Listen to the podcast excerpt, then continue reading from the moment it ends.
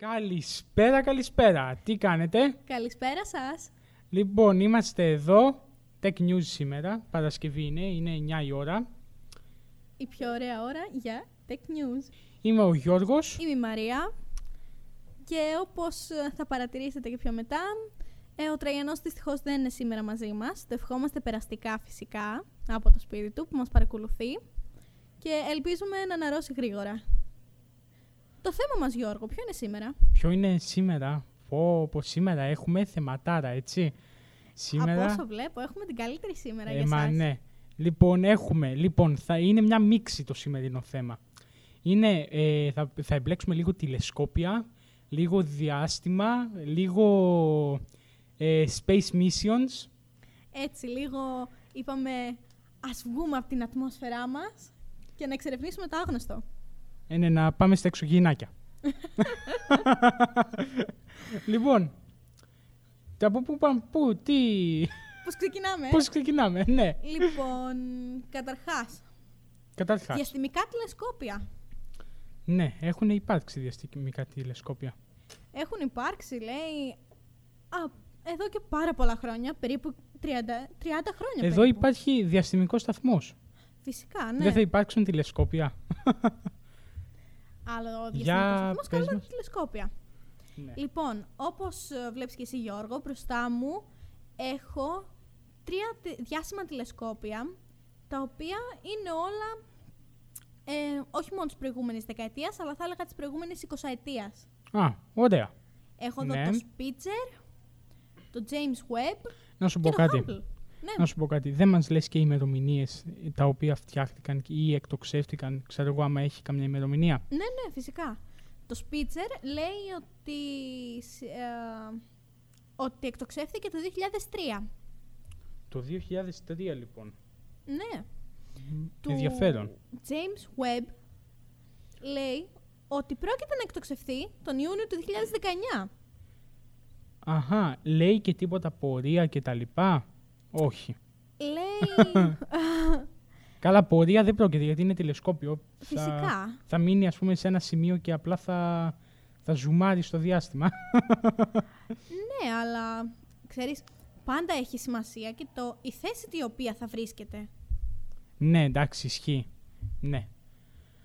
Για συμμετέχουσες χώρες, κάτσε, κάτσε, κάτσε. Ναι. Ελλάδα. Ναι, συμμετέχει και η Ελλάδα. Α, κάτσε βρε, ευρωπαϊκό είναι. Ναι, είναι ευρωπαϊκό. Ευρωπαϊκό είναι. Πω, πω. Αλήθεια, κάνουμε και τέτοια βήματα σαν Ευρώπη. Αλήθεια, κάνουμε τέτοια βήματα και σαν χώρα. Και σαν... σαν Ευρώπη, σαν ενωμένη Ευρώπη, εγώ θα έλεγα. Βέβαια, ε, υπάρχει και το ESA, έτσι, ESA, που είναι ναι. στα ελληνικά ε, μεταφράζεται σαν Ευρωπαϊκός Οργανισμός Διαστήματος. Το οποίο επειδή εγώ παρακολουθώ τέτοια βιντεάκια γιατί μου αρέσουν στο YouTube, έχουν στείλει και ε, από την ε, ίσα, εγώ ίσα, έσα, τέλος πάντων, ε, έχουν στείλει ανθρώπους στο, στον ISS, Α, στον ISS, International Space Station, στον, στον διεθνής, ε, όχι ευρωπαϊκό, διαστημικό, σταθμό, ε, και έχουν βγάλει διάφορα βιντεάκια. Αν το ψάξετε δηλαδή στο YouTube, θα δείτε διάφορα βιντεάκια. Εδώ πέρα όσο, όσον αφορά το Hubble, λέει ότι αυτό τέθηκε σε τροχιά τον Απρίλιο του 90. Αυτό είναι πολύ παλιό. Το, τον Απρίλιο του 90. Ναι. Έχει 28 χρόνια δηλαδή. Έχει 28 χρόνια και να μένετε λέει να συνεχίσει μέχρι το 2020. Ναι, μετά από εκεί. Έχω απορία. Ναι. Τώρα βέβαια δεν ξέρω αν ξέρεις. μετά από εκεί, μετά το 2020 δηλαδή, ναι. τι επρόκειτο να, να γίνει αυτό το τηλεσκόπιο, δηλαδή θα καταστραφεί, ε, θα τελειώσει η μπαταρία που δεν νομίζω να έχει μπαταρία, αλλά ε, όχι έχει μπαταρία. τι θα γίνει μετά από εκεί; πιστεύω ότι εφόσον τελειώσουν ε, τα αποθέματα ενέργειας τα οποία έχει, θα νεκρωθεί και απλά θα, θα έχει μπει σε μια τροχιά στην οποία θα, γυρίσει, θα συνεχίσει να γυρίζει χωρίς να στέλνει μηνύματα για οτιδήποτε. Αχα. Ωραία. Το άλλο διαστημόπλιο, το διαστημόπλιο κι εγώ, ωραία. το τηλεσκόπιο που βρήκες; Τώρα το τελευταίο ονομάζεται Ariel. Δεν ξέρω αν το λέω και σωστά. Ariel. Είναι αυτό που, ε, που είπες ότι θα, θα εκτοξευθεί το 2020, το 19 που είπες; Όχι, αυτό θα εκτοξευθεί το 2028. Το 28. Έχουμε, έχουμε 10 χρόνια. Έχουμε χρόνια μπροστά μας, φυσικά. Ναι. Ε, Είναι ευρωπαϊκό πάλι ή είναι... Ναι, ε, είναι από την ΕΣΑ. Α, ωραία. ΕΣΑ. Ε, είναι, στα αγγλικά είναι ΙΣΑ. ESA. Στα ελληνικά είναι ΕΟΔ. ΕΟΔ. ΕΟΔ, mm. Ευρωπαϊκός Οργανισμός Διαστήματος. Εντάξει. Με, μου αρέσει πιο πολύ το ΙΣΑ. ΕΣΑ. Λένε μια ωραία πληροφορία την οποία βρήκα μόλις. Ναι. λέει ότι το Ariel μπορεί να μας δώσει μια ολοκληρωμένη εικόνα από τι είναι φτιαγμένοι οι εξωπλανήτες. Δηλαδή οι πλανήτες εκτός του... Του ηλιακού μας συστήματος. Του ηλιακού μας συστήματος, ναι. Κοίταξε, έξω από το ηλιακό μας σύστημα δεν έχει πάει κανένα ακόμα ε, σκάφος, να το πω εγώ. Έχει πάει μόνο μέχρι, την, μέχρι τον, δεν θυμάμαι και εγώ ποιο πλανήτη, ένα που είχαν εκτοξεύσει το 60 κάτι. Νομίζω με τον τελευταίο πλανήτη που ανακάλυψαν, το Πλούτονα. Το Πλούτονα. Ναι. Και όχι το Πλούταρχο. όχι. Ωραία. Εξοηλιακός πλανήτης. Ναι, ναι. εξωηλιακοί πλανήτες ή εξωπλανήτες. Ναι. Ονομάζουμε με αυτήν την ορολογία κάθε πλανήτη ο οποίος δεν ανήκει στο δικό μας ηλιακό σύστημα. Ναι, είναι φυσιολογικό για την ονομασία δηλαδή. Ναι. ναι. Λένε ότι ανακαλύφθηκαν πρώτοι τέτοιοι πλανήτες το 1995. Ναι. Με πάλι με τέτοια τηλεσκόπια και τέτοια. Ναι, με τέτοιο τηλεσκόπιο. Oh. Και δεν ξέρω αν τον έχετε ακουστά, αλλά ο πρώτος που ανακαλύφθηκε ήταν ο 51 Πηγάσου. Πηγάσου. Ναι. Δεν ξέρω αν τον έχετε ακούσει, εγώ τον έχω ακούσει. Είναι ο αστερισμός του Πήγασου. Ένα από αυτά τα αστέρια, το πιο μεγαλο είναι αυτός ακριβώς ο πλανήτης. Επειδή το βλέπω τώρα εγώ στο, στο άρθρο εδώ, Είμαι οι πληροφορίες uh, Wikipedia, Wikipedia, εντάξει. Ε, Wikipedia. Wikipedia. Wikipedia, εντάξει. Ε, υπάρχουν και συντεταγμένες για το κάθε πλανήτη από ό,τι βλέπω. Ναι, υπάρχουν και συντεταγμένες. Αυτό είναι το περίεργο. Διότι τώρα πια είμαστε σε θέση με τέτοια διαστημικά διαστημόπλια, που, ε, διαστημόπλια όχι μόνο διαστημόπλια, αλλά και με, τέτοιους, με τέτοια διαστημικά τηλεσκόπια να μπορούμε να υπολογίσουμε την ακριβή απόσταση και την ακριβή θέση. Ναι. Κάποιων ναι, και, και, και, φυσικά και την τροχιά, έτσι. Φυσικά και την τροχιά. Εννοείται. Και κάθε πότε θα είναι ορατό στη γη και κάθε πότε όχι. Ναι, ισχύει. Και φυσικά να προβλέψουμε και διάφορα πράγματα. Ακριβώς. Εννοείται αυτό. Ε, τώρα μια άλλη εταιρεία, ε, εταιρεία, εντός εισαγωγικών εταιρεία, που θα ήθελα να μιλήσουμε, ναι. είναι η... Βασικά, βασικά. Τέλειωσες με τα τηλεσκόπια; Με τα τηλεσκόπια τέλειωσα. Ωραία, τέλεια. Ε, μια, μια άλλη εταιρεία, η οποία ε, πληροφορίες σχετικά με αυτήν δυστυχώς δεν έχω άλλες, ε, είναι η SpaceX. Η οποία... δεν την έχω ακούσει. Ναι. Λοιπόν, θα τα διαβάσω έτσι όπως μου τα δίνει το Google, ωραία. Ο ναι, ιδρυτής ναι. είναι ο Elon Musk. Αυτός ο οποίος έχει και την Tesla. Αυτός που έχει και την Tesla, ναι. Αυτός βρίσκεται σε τέσσερις εταιρείες, αν δεν κάνω λάθος. Η μία είναι η SpaceX, η άλλη είναι η Tesla και δεν θυμάμαι ποιες είναι οι άλλες. Πολύ άσχολος άνθρωπος. Ε, ναι, ναι. Είχα διαβάσει σε ένα άρθρο το εβδομαδιαίο του πρόγραμμα. Και ήμουνα δηλαδή τι κάνει αυτός ο άνθρωπος. Δηλαδή δεν... Τώρα αυτό μπορεί κάποιοι να το πάρουν σαν αρνητικό, κάποιοι μπορεί να το πάρουν σαν θετικό. Ε, δεν έχει σχεδόν καθόλου προσωπικό χρόνο. Δηλαδή λίγο χρόνο αφιερώνει στα παιδιά του το Σαββατοκύριακο και αυτό είναι. Η κλωνοποίηση πιστεύω θα τον σύφερε αυτόν τον άνθρωπο. ναι, ισχύει, αλλά η κλωνοποίηση... Ένας κλόνος σε κάθε εταιρεία. Ναι, αλλά η κλωνοποίηση ε, κατευθείαν σε ενήλικα, μην αρχίσει όλα τα στάδια. Ακριβώς, ακριβώς. Αλλιώς τι κάνουμε τόση ώρα. Ε, ναι. Λοιπόν, τέλος πάντων, η SpaceX ε, ιδρύθηκε το 2002 και βρίσκεται στην Καλιφόρνια, τον είπα. Ωραία.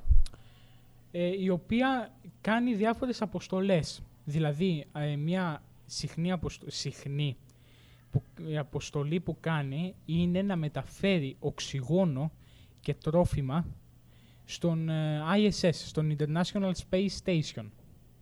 Ωραίο στο διαστημικό σταθμό, δηλαδή προμηθεύει ναι. και τρόφιμα αλλά και οξυγόνο. Ναι, ακριβώς. Και φυσικά και, και, νερό. και νερό, έτσι, ναι. ζωτικό πράγμα. Λοιπόν, Γιώργο, SpaceX, ε. Ναι, SpaceX. Ε, και τώρα που είμαι μέσα στο site του, της, συγγνώμη, της εταιρείας και βλέπω, ε, είναι και λένε το εξής ότι μετέφρασε το μου λίγο αυτό, Μαρία, γιατί ε, να το καταλάβουν και λίγο τα παιδιά που παρακολουθούν. Ο υπέρτατος στόχος της SpaceX. Ναι, ακριβώς. Το ultimate goal, αυτό ήθελα. Ο υπέρτατος στόχος της SpaceX είναι... είναι να μπορέσουν να ζήσουν άνθρωποι σε άλλους πλανήτες. Ναι. Βέβαια, ε, όντως ο υπέρτατος στόχος είναι αυτός. Γιατί ε, μέχρι το, ας πούμε, να βάλουμε ένα όριο μέχρι το 2025, 2020-2025, δεν νομίζω να μπορέσουμε να κατοικήσουμε ακόμα σε άλλους πλανήτες. Εγώ πιστεύω... Γύρω, ας πούμε γύρω στο 2025 από ό,τι διάβασα θα γίνει ε, η αποστολή στον Άρη. Ναι, άκουσα γι' αυτό κι εγώ ότι θα γίνει κάπου τότε η αποστολή στον Άρη και έχω ακούσει και ότι ο Elon Musk έχει ε, ξεκινήσει ήδη κάποιες προσπάθειες με την ε, SpaceX να πάει στον Άρη φυσικά και λέει ότι βρίσκεται μόνο ελάχιστα χρόνια μακριά σε σχέση Ναι, με αυτό ναι, που ναι, ναι. βρισκόμασταν μέχρι και πριν από δύο ή τρία χρόνια. Ε, πιστεύω ότι ε, έχει κάνει μια εκπληκτική δουλειά μέχρι στιγμής αλλά πιστεύω ότι σε περίπτωση που ε, η ανθρωπότητα μπορέσει να κατοικήσει σε άλλους πλανήτες Ναι. δεν πιστεύεις ότι ε, χρειαζόμαστε Καταρχήν- περισσότερες εταιρείες σαν SpaceX; Καταρχάς, κάθε αρχή και δύσκολη.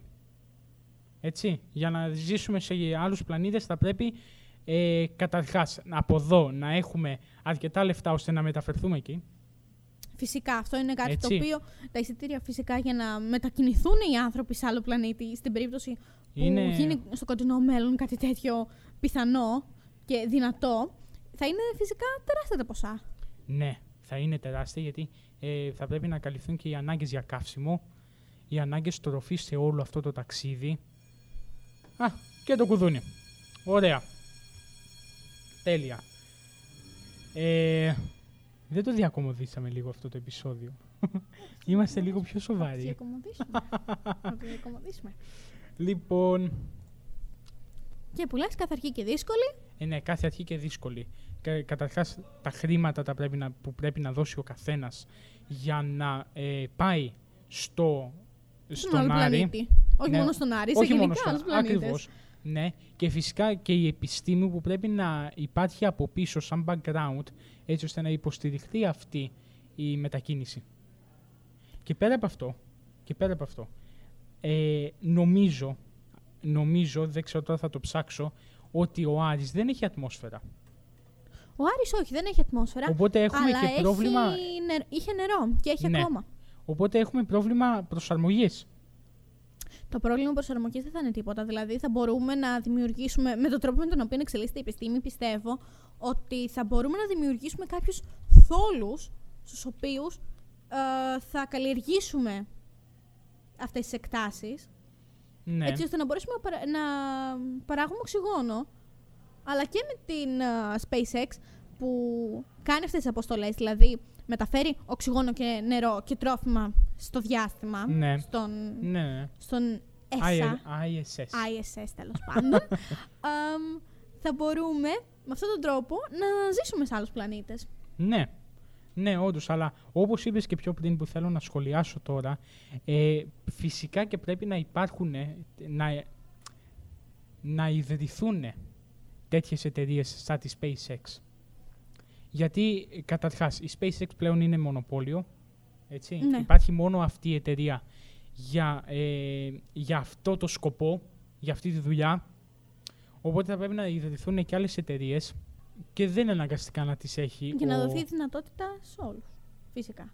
να δω, ε, ακριβώς και εντάξει τώρα να δοθεί η δυνατότητα σε όλους τώρα Και από, ε, από το τομέα της εργασίας, διότι πιστεύω ότι υπάρχουν πολλά... Θέσεις λα- εργασίας. Ε, θέσεις εργασίας, δι- διότι υπάρχουν πάρα πολλά λαμπρά μυαλά, τα οποία πιστεύω ότι είναι ικανά να δουλέψουν πάνω σε κάτι τέτοια project, αλλά επίσης να δοθεί και δυνατότητα σε ολόκληρη την ανθρωπότητα να βιώσει το διάστημα.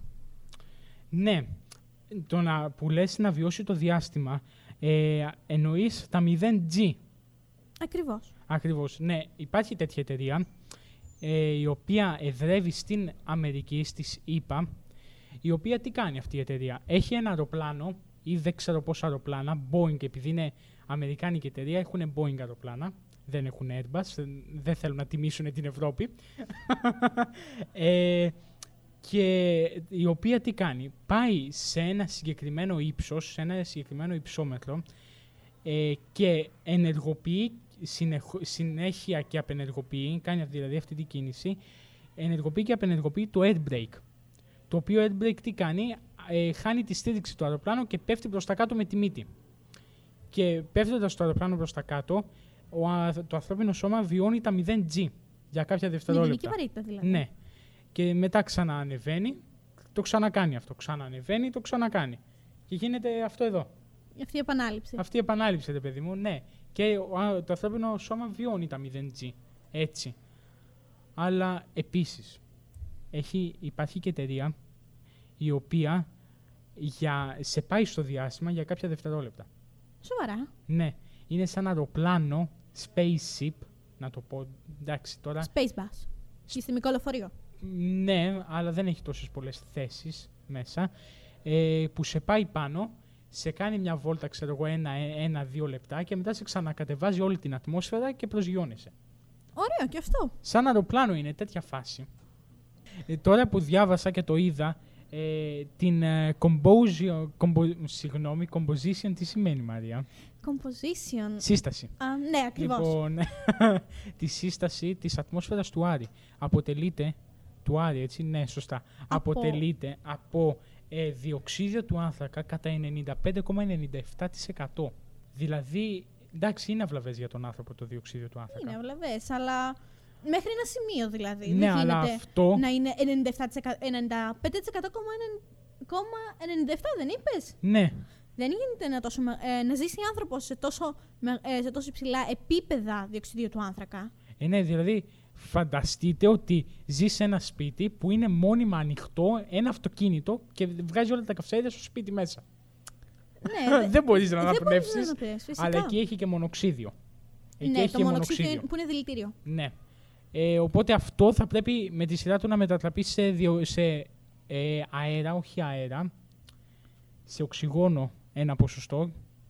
Ναι, Και να αυτό, γίνει μετατροπή του. ναι, και αυτό έχω δει τρόπους που ε, το έχουν κάνει, το έχουν κάνει.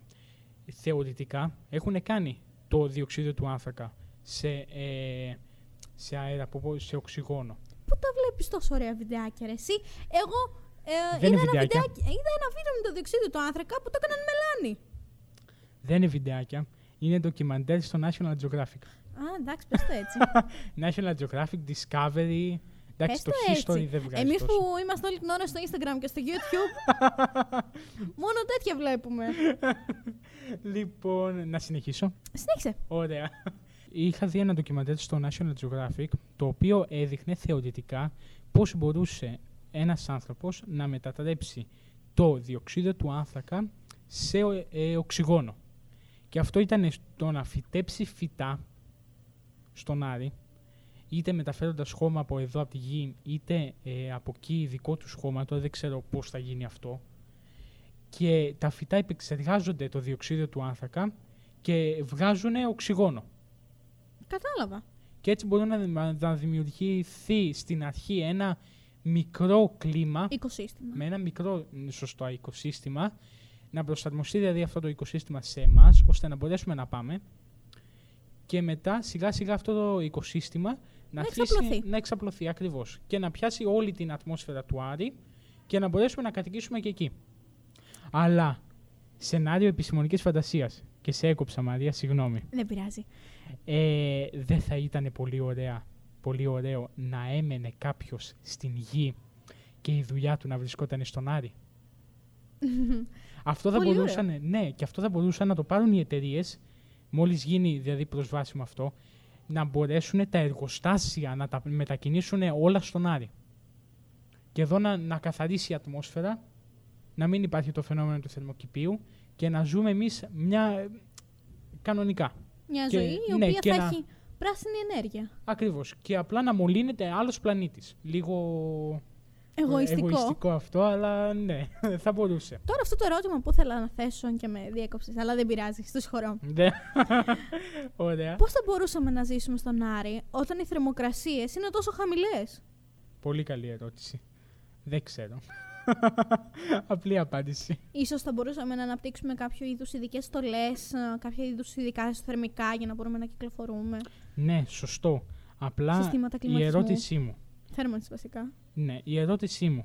Μέχρι πότε, μέχρι πόσο χρονικό διάστημα θα μπορείς να φοράσεις στολή; Δεν, θα, Θα δε- υπάρχουν φυσικά κάποια ε, σε εισαγωγικά σπίτια Ναι, στα οποία θα υπάρχει φυσικά και κάποιο είδος θέρμανση. θα Οπότε θα υπάρχει μπορείς να αέρας. βγάζεις το σπίτι σου, σε εισαγωγικά, ή στο διαμέρισμα το οποίο θα μπορέσεις να μένεις. ναι. Θα μπορέσει να βγάζεις τη στολή σου και να είσαι μέσα σε μια θερμοκρασία η οποία είναι συμβατή με τη γη. Ναι, σωστό. Σωστό και αυτό. Αλλά ε, άμα δημιουργηθεί αυτό το οικοσύστημα και άμα δημιουργηθεί και ατμόσφαιρα στον Άρη, δεν θα χρειάζεται αυτή η στολή. Πιστεύω Αλλά- ότι πάλι θα χρειάζεται, διότι δεν έχει τόσο πολύ σχέση άμα έχουμε οξυγόνο ή όχι, αλλά έχει σχέση πόσο κοντά ή μακριά βρισκόμαστε τον ήλιο.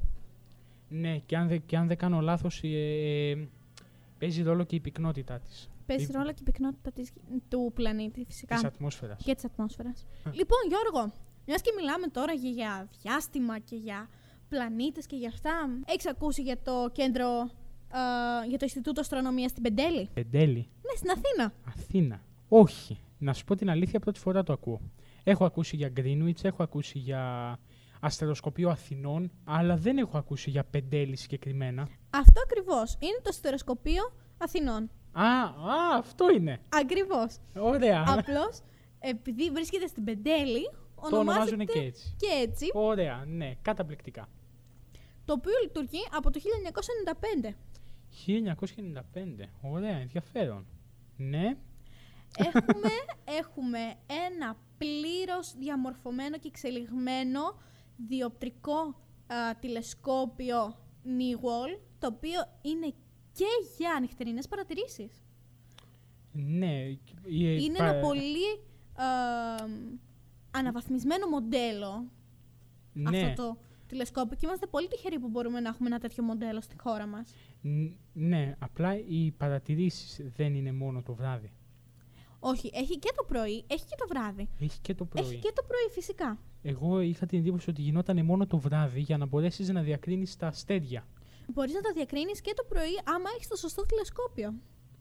Ναι, που να μειώνει εννοείς την, ε, την ακτίνα. Την ακτίνα Φυσικά. του ήλιου, την, Της- την ακτινοβολία του ήλιου. την ακτινοβολία. Πώς νομίζεις ότι μπορούμε να δούμε και τον ήλιο, να παρατηρήσουμε την επιφάνεια του ήλιου; Ε, Μειώνοντας πιθα... πιθανότατα την, ε, την ακτινοβολία. Ακριβώς. Και φυσικά και τη φωτεινότητα. Επίσης πρέπει να πούμε, να το τονίσουμε εδώ πέρα, για όσους είναι τυχεροί και έχουν την ευκαιρία να ταξιδέψουν στην Αθήνα ή είναι ακόμη πιο τυχεροί και μένουν, μένουν στην εκεί. Αθήνα, υπάρχουν εκπαιδευτικές δράσεις και για τα παιδιά. Να πω παρένθεση. Παρένθεση, φυσικά. Δεν ξέρουμε πόσο τυχεροί είναι αυτοί που μένουν στην Αθήνα. Τυχερή από την α, άποψη ότι στην Αθήνα, σαν πρωτεύουσα φυσικά της ε, Ελλάδας, έχουμε τις μεγαλύτερες ανέσεις φυσικά. Έχουμε αστεροσκοπείο, έχουμε φυσικά τη μία και μοναδική μαγευτική Ακρόπολη, έχουμε Μουσείο Μπενάκη, έχουμε εμ, το Σύνταγμα, έχουμε τη Βουλή εκεί πέρα. Φυσικά η Αθήνα είναι μια από τις πιο σημαντικές πόλεις ολόκληρης της Ελλάδος. Και για συνέχισε, εκπαιδευτικές δράσεις για Εκπαιδευτικές παιδιά. δράσεις για, παιδά- για παιδιά και όχι μόνο, έχει και για ενήλικες.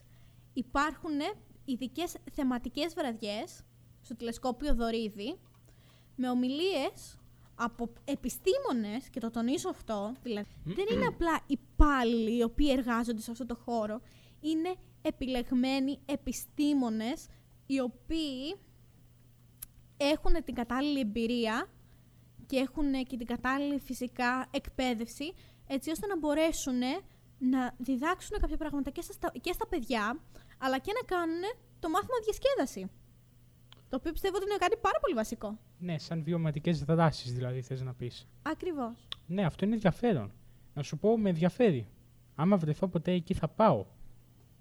Τώρα, μιας και μιλάμε και για αστεροσκοπία. Βασιλικό αστεροσκοπείο του Greenwich. Πώς ακούγεται. Ε, wow. είναι και όχι ισημερινός, πώς το λένε το άλλο; Μεσημβρινός. Μεσημβρινός. Ισημερινός είναι το, αυτό που περνάει από την Αφρική. Οκ, τα δύο περνάνε από την Αφρική. ναι, το ένα είναι κάθετο, το άλλο είναι οριζόντιο. Ναι. Υπάρχει αυτή η διαφορά. Ανάλογα βασικά από ποια οπτική το βλέπεις. Βασιλ- ε, βασιλικό αστεροσκοπείο του Greenwich. Το Αλλάζει μέρος θέμα. από το οποίο ξεκινάει η ώρα. Ναι. Και, και πάλι εγωιστικό για τους Άγγλους. Έχουμε το σημείο 0. Ναι. Εγωιστικό για τους Άγγλους. Λίγες βασικές πληροφορίες έτσι, για να ζεσταθούμε. Ιδρύθηκε το, 1906 ε, το 1675 από τον Κάρολο το Β. Λίγες Βασιλιά να φανταστώ. βασιλιάς φυσικά. Ναι. Ανέλαβε πρώτος το αστεροσκοπείο ως διευθυντής ο Τζον ε, Φλάντσμιτ, ο οποίος ήταν αστρονόμος και πολύ, με- ε, ήταν ένας από τους ε, πρώτους αστρονόμους της εποχής του στην Αγγλία. Αχα, πότε γεννήθηκε αυτός; Αυτός γεννήθηκε το Ποιο έτος; 1646. Ου, Ήταν ναι. αρκετά μεγάλος όταν, ε, όταν ξεκίνησε να διευθύνει. Και φυσικά να πούμε ότι αυτός υπολόγισε μακρύβεια τις εκλήψεις του ηλίου ανάμεσα στο 1966 και στο 1968 και υπήρξε ο πρώτος άνθρωπος που παρατήρησε καταγεγρε- καταγεγραμμένα τον πλανήτη ουρανό. Ναι, να Πριν από κάνω, αυτόν δεν το γνωρίζαμε. να κάνω μια παρένθεση επιστημονικής Φυσικά. φαντασίας. Βέβαια, στις θεωρίες συνωμοσίας είναι, συνωμοσίας είναι αυτά. Δεν έχει ανακαλυφθεί ακόμα φυσικά τίποτα. Μήπως αυτή τη δουλειά τα έκανε ο πρώτος υπολογιστής, δηλαδή εννοώ τον μηχανισμό των αντικειθήρων; Φυσικά και δεν γνωρίζουμε, διότι... Ναι, δεν έχει, Ναι, δεν έχει πει ακόμα κάτι η επιστήμη. δεν έχει πει κάτι ακόμα η επιστήμη, Αλλά αλλά έχουν θα υπάρξει μπορούσε. κάτι τέτοια. Θα μπορούσε. Επίσης, μια άλλη πολύ μεγάλη ανακάλυψη που έκανε, κατέγραψε τον αστέρα της Κασιόπης, τον τρίτο. Τι είναι αυτός ο αστέρας; Ο αστέρας Κασιόπης, λοιπόν, η Κασιόπη είναι ε, αστερισμός, ο οποίος είναι ορατός στους καλοκαιρινούς μήνες εδώ πέρα στην Ελλάδα. Ναι. Ο οποίος ε, αστερισμός Κασιόπης είναι ένας από τους 88 επίσημους αστερισμούς που τους θέσπισε η Διεθνής Αστρονομική Ένωση. Διεθνής Αστυνομι- Αστρονομική Ένωση. Ναι, Ε, να σε ρωτήσω, φυσικά. Ξέρεις, ε, συντε, όχι συντεταγμένες, ε, στο που περίπου είναι, δηλαδή Southwest. ε, Ε, όπως είπα πιο, και πιο πριν, είναι στο βόρειο ημισφαίριο. Α, Γι' αυτό ωραία. το λόγο είναι και ε, πολύ ε, εμφανή στους καλοκαιρινούς μήνες. Σε εμάς εδώ. στε- εδώ στην Ελλάδα. Ναι. Στο βόρειο ημισφαίριο. Στο βόρειο ημισφαίριο φυσικά. Και είναι και ένας από τους λόγους για τους οποίους έχει και αυτό το όνομα, διότι γνωρίζουμε ότι η Κασιόπη ήταν και η γυναίκα του Κηφαία. Ε, ναι, διαφώτισέ μας λίγο, Μαρία. Δεν είμαστε Λοιπόν. όλοι, όλοι θεωρητικοί. Ε, τι να κάνουμε.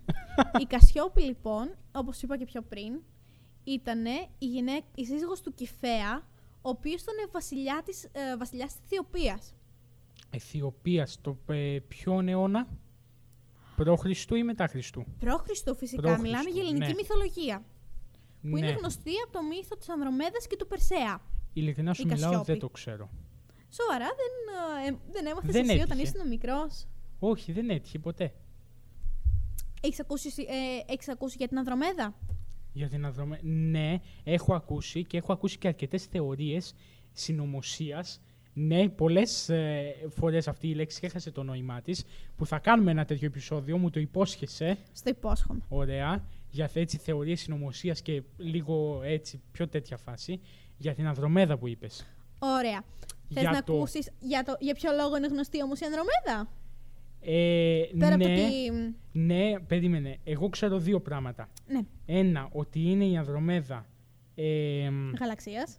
γαλαξίας και δεύτερον ότι έστειλαν ένα αρχαίο spaceship διαστημόπλιο Ναι. μου, κάποια, κάποιες λέξεις μου βγαίνουν στα αγγλικά, συγγνώμη ε, το οποίο έστειλαν οι αρχαίοι Έλληνες στο, στο διάστημα. Στην, και συγκεκριμένα διάστημα, στην ε. Ανδρομέδα δεν, δεν το έχω ολοκληρωμένο αυτό, δεν την έχω ολοκληρωμένη αυτή τη σκέψη στο μυαλό μου. Αλλά συνέχισε. Η και θα, θα Ανδρομέδα, κάνουμε λοιπόν, τέτοιο επεισόδιο. Η Ανδρομέδα λοιπόν είναι κόρη της Κασιόπης. Κόρη, ναι, βάσει της αρχαίας μυθολογίας. Ακριβώς. Και μέσω αυτής δόθηκε και εμ, η ονομασία της στο γαλαξία. Ναι, Διότι Ο αστερισμός Κασιόπης βρίσκεται πολύ κοντά στο γαλαξία της Ανδρομέδας. Θες να μας δώσεις κάποιες άλλες πληροφορίες σχετικά με το Greenwich; Αστεροσκοπείο του Greenwich. Τι θέλετε να μάθετε καταρχάς γι' αυτό; Δεν ξέρω, εσύ τι έχεις να μας πεις. Εγώ έχω πολλά να σας πω. Ωραία, άντε, ξεκινά. Στα Λοιπόν, αγγλικά πώς λέγεται; Greenwich Planetarium. Ναι, εγώ διάβασα άλλη ονομασία, πήγαινε στην προηγούμενη καρτέλα. Όχι αυτή, βρε, την άλλη. Τέλεια. Royal Greenwich Observ... Χάιντε. Observatory. Observatory. Oh. ναι. Μου βγαίνει έτσι το, το αγγλικό τώρα. λοιπόν, ο μεσημβρινός του Greenwich Ναι. είναι ο πρώτος μεσημβρινός, από τον οποίο ξεκινάει και η ώρα. Και όπως είπες και εσύ Γιώργο, προς, τα, προς την ε, Ανατολή έχουμε τα συν και προς τη Δύση έχουμε τα πλήν. Ωραία, ναι. Εμείς, εμείς τα καλοκαίρια είμαστε συν 2 και τους χειμώνες είμαστε συν 3. Νομίζω ναι. Νομίζω και εγώ έτσι πάει. Τέλος, μπορεί να είναι και το ανάποδο. Ναι, συνέχισε. Λοιπόν, πρώτη φορά παρατηρήθηκε και δημιουργήθηκε ο μέσος όρος Greenwich το 1954. Το Τελευταίο μέρος. που ήθελα να πω για το Greenwich είναι ότι το παλιό το κτίριο είναι Ε. μουσείο επισκέψιμο σε όλους φυσικά. Να ρωτήσω. Ναι. Παλιό κτίριο. Δηλαδή υπάρχει και καινούριο κτίριο. Υπάρχει και ένα καινούριο κτίριο. Ναι. Είναι στο Greenwich. Ε, έχει ε, δημιουργηθεί έτσι το κτίριο, η αρχιτεκτονική του είναι τέτοια στην οποία να βρίσκεται σε ακριβή ευθυγράμμιση με το προηγούμενο, δηλαδή να μην υπάρχουν ε, διαφορές. Ναι, ναι, ναι. Απλώς είναι ένα πιο μεγάλο και πιο ε, τεχνολογικά εξελιγμένο κτίριο. Εννοείται, επειδή είναι πιο καινούριο. Φυσικά. Και το παλιό και το καινούριο νομίζω. Α, δεν είμαι πολύ σίγουρη για το καινούριο, αλλά το παλιό είναι επισκέψιμο μουσείο. Καθημερινές, όλοι μπορούν να το επισκεφτούν φυσικά. Ναι. Και ελπίζουμε να είσαστε και λίγοι από τους τυχερούς οι οποίοι θα καταφέρουν να πάνε. ναι. Μακάρι όλοι να, να πάμε. Μακάρι να μπορέσουμε όλοι να πάμε. Εννοείται. Ε, Λοιπόν, να, να ρωτήσω. ρώτα. Ε, αυτό το αστεροσκοπείο έχει και τηλεσκόπιο. Φυσικά και υπάρχει τηλεσκόπιο, από το Ναι. οποίο μπορούν και επιστήμονες εκεί πέρα στον χώρο τον οποίο εργάζονται, αλλά και ε, δεν ξέρω αν είναι προσβάσιμο για επισκέψεις, αλλά σίγουρα μπορείτε να το δείτε εξωτερικά, από- ε, περνώντας έξω από το κτίριο, Ναι. το οποίο φυσικά υπάρχει, είναι πλήρως λειτουργικό, είναι πλήρως αναβαθμισμένο φυσικά και έχει ως κύριο σκοπό την παρακολούθηση όλων των πλανητών του ε, ηλιακού μας συστήματος φυσικά. Ναι. Φυσικά βέβαια δεν υπάρχουν μόνο και τα τηλεσκόπια, τα συνηθισμένα. Υπάρχουν και τα ραδιοτηλεσκόπια. Ναι. Ναι. Τα οποία τι κάνουνε; Στέλνουν να φανταστώ ραδιοκύματα Στέλνουν ναι ραδιοκύματα. και περιμένουν απάντηση. Ε, φυσικά. Κάποιος από εκεί σηκώνει το τηλέφωνο ένα εξωγήινάκι και μιλάμε. μιλάμε εδώ με τα τη γη. ραδιοτηλεσκόπια, σε αντίθεση φυσικά με τα κανονικά τα τηλεσκόπια, δεν ανοιχνεύουν φως, αλλά Ναι. ραδιοκύματα. Ραδιοκύματα. Πόσα τέτοια υπάρχουν; Ε, υπάρχουν πάρα πολλά, κυρίως σε Αμερική και Αυστραλία. Ναι, και βλέπω κι εγώ ένα τώρα στο Πουέρτο Ρίκο. Στο Πόρτο Ρίκο, ε. Πουέρτο Ρίκο. Ναι, που είναι έτσι πολύ μεγάλο. Ψάξτε να δείτε φωτογραφίες. Είναι, είναι πολύ μεγάλο τηλεσκόπιο. Εδώ δείτε που το. βλέπω ένα, Ναι. και άμα μπείτε στην Wikipedia, στο νόρο ραδιοτηλεσκόπιο, σας βγάζει ως πρώτη φωτογραφία το ραδιοτηλεσκόπιο 64 μέτρων. Το, ξαναεπαναλαμβα... το επαναλαμβάνω, 64 μέτρων στο, αστερο... ε, στο αστεροσκοπείο Parks στην Αυστραλία. ναι, είναι, είναι λίγο, είναι. Γιώργο, Στην Αυστραλία είπες. Στην Αυστραλία είπα. Γιώργο, Έλα. ξέρεις τίποτα για διαστημικά λεωφορεία. Ε, να φανταστώ λεωφορείο με 6 ταχύτητες 7. Μπαίνουν μέσα καμιά 50 κόσμος και πάει. Στο διάστημα. Όχι, δεν ξέρω. Προφανώς. Λοιπόν, καταρχάς σου περνάει από το μυαλό ποια μεγάλη εμ, εταιρεία θα μπορεί να έχει διαστημικά λεωφορεία. Η SpaceX. Κατευθείαν. Ή η NASA. NASA.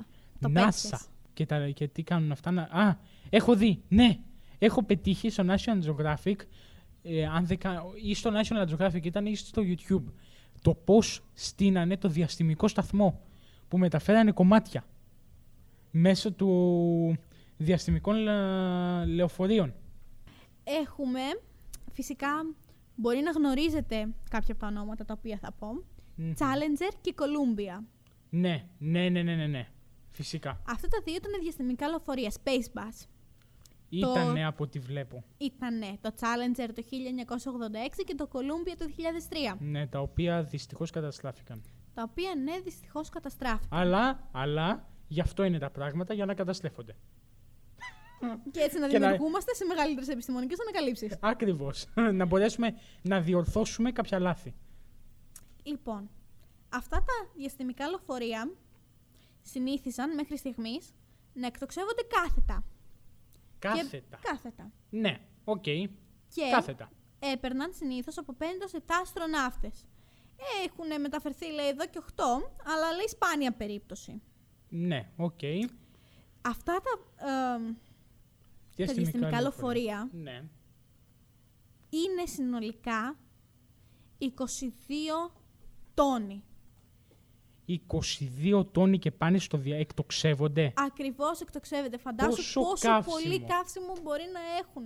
Πόσο πολύ καύσιμο μπορεί να καίνε. Και γι' αυτό ακριβώς το λόγο ναι. έχουν γίνει πολλές προσπάθειες και έχω ακούσει ότι και ο Elon Musk έχει κάνει τέτοιες προσπάθειες ναι. να τοποθετήσουν φωτοβολταϊκά είδους συστήματα ναι. για να μπορέσουν να δημιουργούν την ηλιακή ενέργεια σε ρεύμα και να μπορούν να, να κυκλοφορούν έτσι. Ναι. Δεν το έχω διαβάσει εγώ αυτό, αλλά ναι. OK, okay, ναι, Έχουν γίνει κάποιες προσπάθειες, διότι τα καύσιμα ήταν ο βασικός μας λόγος για τον οποίο δεν μπορούσαμε να ταξιδέψουμε, διότι η φωτιά χωρίς οξυγόνο δεν καίγεται. Ναι, ισχύει. Οπότε εκεί μόνο με διοχέτευση οξυγόνου. Ακριβώς. Με από Οπότε, ποιος είναι ο καλύτερος τρόπος να διοχετεύσει οξυγόνο, Τι εννοείς, Μέσω ρεύματος. Δεν το πιάσα. Ναι, μέσω μπορούμε μέσω ηλεκτρόλυσης του νερού. Ακριβώς. Σωστά. Βέβαια πολύ χημία, αλλά ναι. Σωστά, δεν το είχα σκεφτεί Γι' αυτόν ποτέ ακριβώς το λόγο σκέφτονται να δημιουργήσουν τέτοιου είδους space bus, διαστημικά λεωφορεία, ναι. τα οποία θα παίρνουν την ηλιακή ενέργεια, θα τη δημιουργούν, θα την κάνουν ρεύμα και μετά μέσω την ηλεκτρόληξη του νερού θα γίνεται καύση οξυγόνου. Ναι, μάλιστα. Επίσης, κάτι άλλο που έχω δει είναι σε ένα ντοκιμαντέρ τώρα, και πάλι ντοκιμαντέρ, αλλά δεν θυμάμαι πού. Ε, πού το έχω δει. Είναι ότι τα Space Bus, τα ε, Space Bus, Space Shuttle τα λέγονται στα αγγλικά, στα, στις δεξαμενές τους δεν έχουν υγρό καύσιμο. Έχουν στερεό. Στερεό καύσιμο για να γίνεται πιο αργά η καύση. Και πέρα από αυτό βγάζει και πιο πολύ δύναμη το στερεό. Η πρώτη εκτόξευση που έχει γίνει με διαστημικό λεωφορείο. Με διαστημικό λεωφορείο. Ναι. Ήταν το 1981 με το Κολούμπια. Το 1981. Ωραία, ναι. Βέβαια, λίγες ακόμα πληροφορίες γιατί δεν μας παίρνει πολύ ο χρόνος, να το ξέρεις. Τώρα, έχουν γίνει κάποια δυστυχήματα, τα οποία αναφέρει εδώ πέρα δύο. Ναι, να, να πω κάτι. Ναι, ναι. Είναι το Challenger και το Columbia, έτσι, ναι. που είπαμε πιο πριν. Καλύτερα να μην τα αναφέρουμε, γιατί είναι λίγο ε, δυστυχή γεγονότα.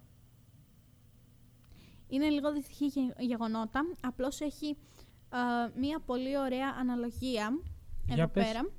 Λέει ότι η πιθανότητα αποτυχίας σε, ένα, σε μια αποστολή με Space Bus ναι. είναι σχεδόν μία στις 60 αποστολές. Σχεδόν μία. Σχεδόν. Βάζουν και το σχεδόν μπροστά. Δηλαδή είναι 0, κάτι στις 60. Ναι, για να βάζουν το σχεδόν, ναι, είναι λιγότερο από μία στις 60. Έτσι ή και παραπάνω φυσικά, ανάλογα. Και φυσικά το ποσοστό θνησιμότητας είναι το 2%. 2%. Δηλαδή είναι ακόμη πιο ασφαλές μέσο και από αυτοκίνητο και από πλοίο, αλλά και από, από αεροπλάνο. Ναι, ε, βασικά, βασικά δεν είναι, ε, δεν είναι επίγειο μέσο. Δεν είναι επίγειο μέσο, Δηλαδή φυσικά. τα αυτοκίνητα, τα αεροπλάνα είναι επίγεια, δηλαδή κάνουν ταξίδια στη γη. Τα αεροπλάνα όχι. Τα αεροπλάνα κάνουν ταξίδια στη γη. Ναι, στην ατμόσφαιρα Στην ατμόσφαιρα της, ωραία. Ναι, τέλος πάντων. Μπορεί να μην είναι πήγια, όντως. όντως. Ε, τα, δια, τα διαστημόπλια κάνουν έξω από το... Έξω από την ατμόσφαιρα, Έξω φυσικά. από την ατμόσφαιρα. Και βέβαια τα, τα αεροπλάνα, είχα διαβάσει μια μελέτη η οποία έλεγε ότι ε, όσο αυξάνονται τα, ε, τα δυστυχήματα με αεροπλάνο, τόσο μειώνονται τα δυστυχήματα με αεροπλάνο. Ακριβώς. Γιατί όσο αυξάνονται, δημιουργούνται λάθη τα οποία διορθώνουν μετά και μετά μειώνονται. Ακριβώς. Οπότε είναι καλό να έχουμε και ατυχήματα στην υπόθεση, γιατί ξέρουμε τι, φ- τι μας φταίει. Από όσο βλέπω και ο χρόνος μας δεν μας φτάνει, Ναι, για Γι' να αυτό το το λόγο. αναλύσουμε κι άλλο. θα πρέπει να σας καληνυχτήσουμε. Είμαστε, δυστι- είμαστε πολύ μπιριμπίρι σήμερα. πολύ πρέπει να σας ομιλητικοί. καληνυχτήσουμε. Γι' αυτό το λόγο, λοιπόν, πρέπει να σας καληνυχτήσουμε. Πρέπει να έχει πάει και σχεδόν 9 η ώρα. Γι' αυτό το λόγο, σε ευχόμαστε ένα καλό βράδυ. Καλό σας βράδυ λοιπόν. Καλά να περνάτε. Καλή συνέχεια σε ό,τι κάνετε. Καλό Σαββατοκύριακο, επειδή είναι βράδυ. Τα λέμε. Γεια σας! Καλό βράδυ!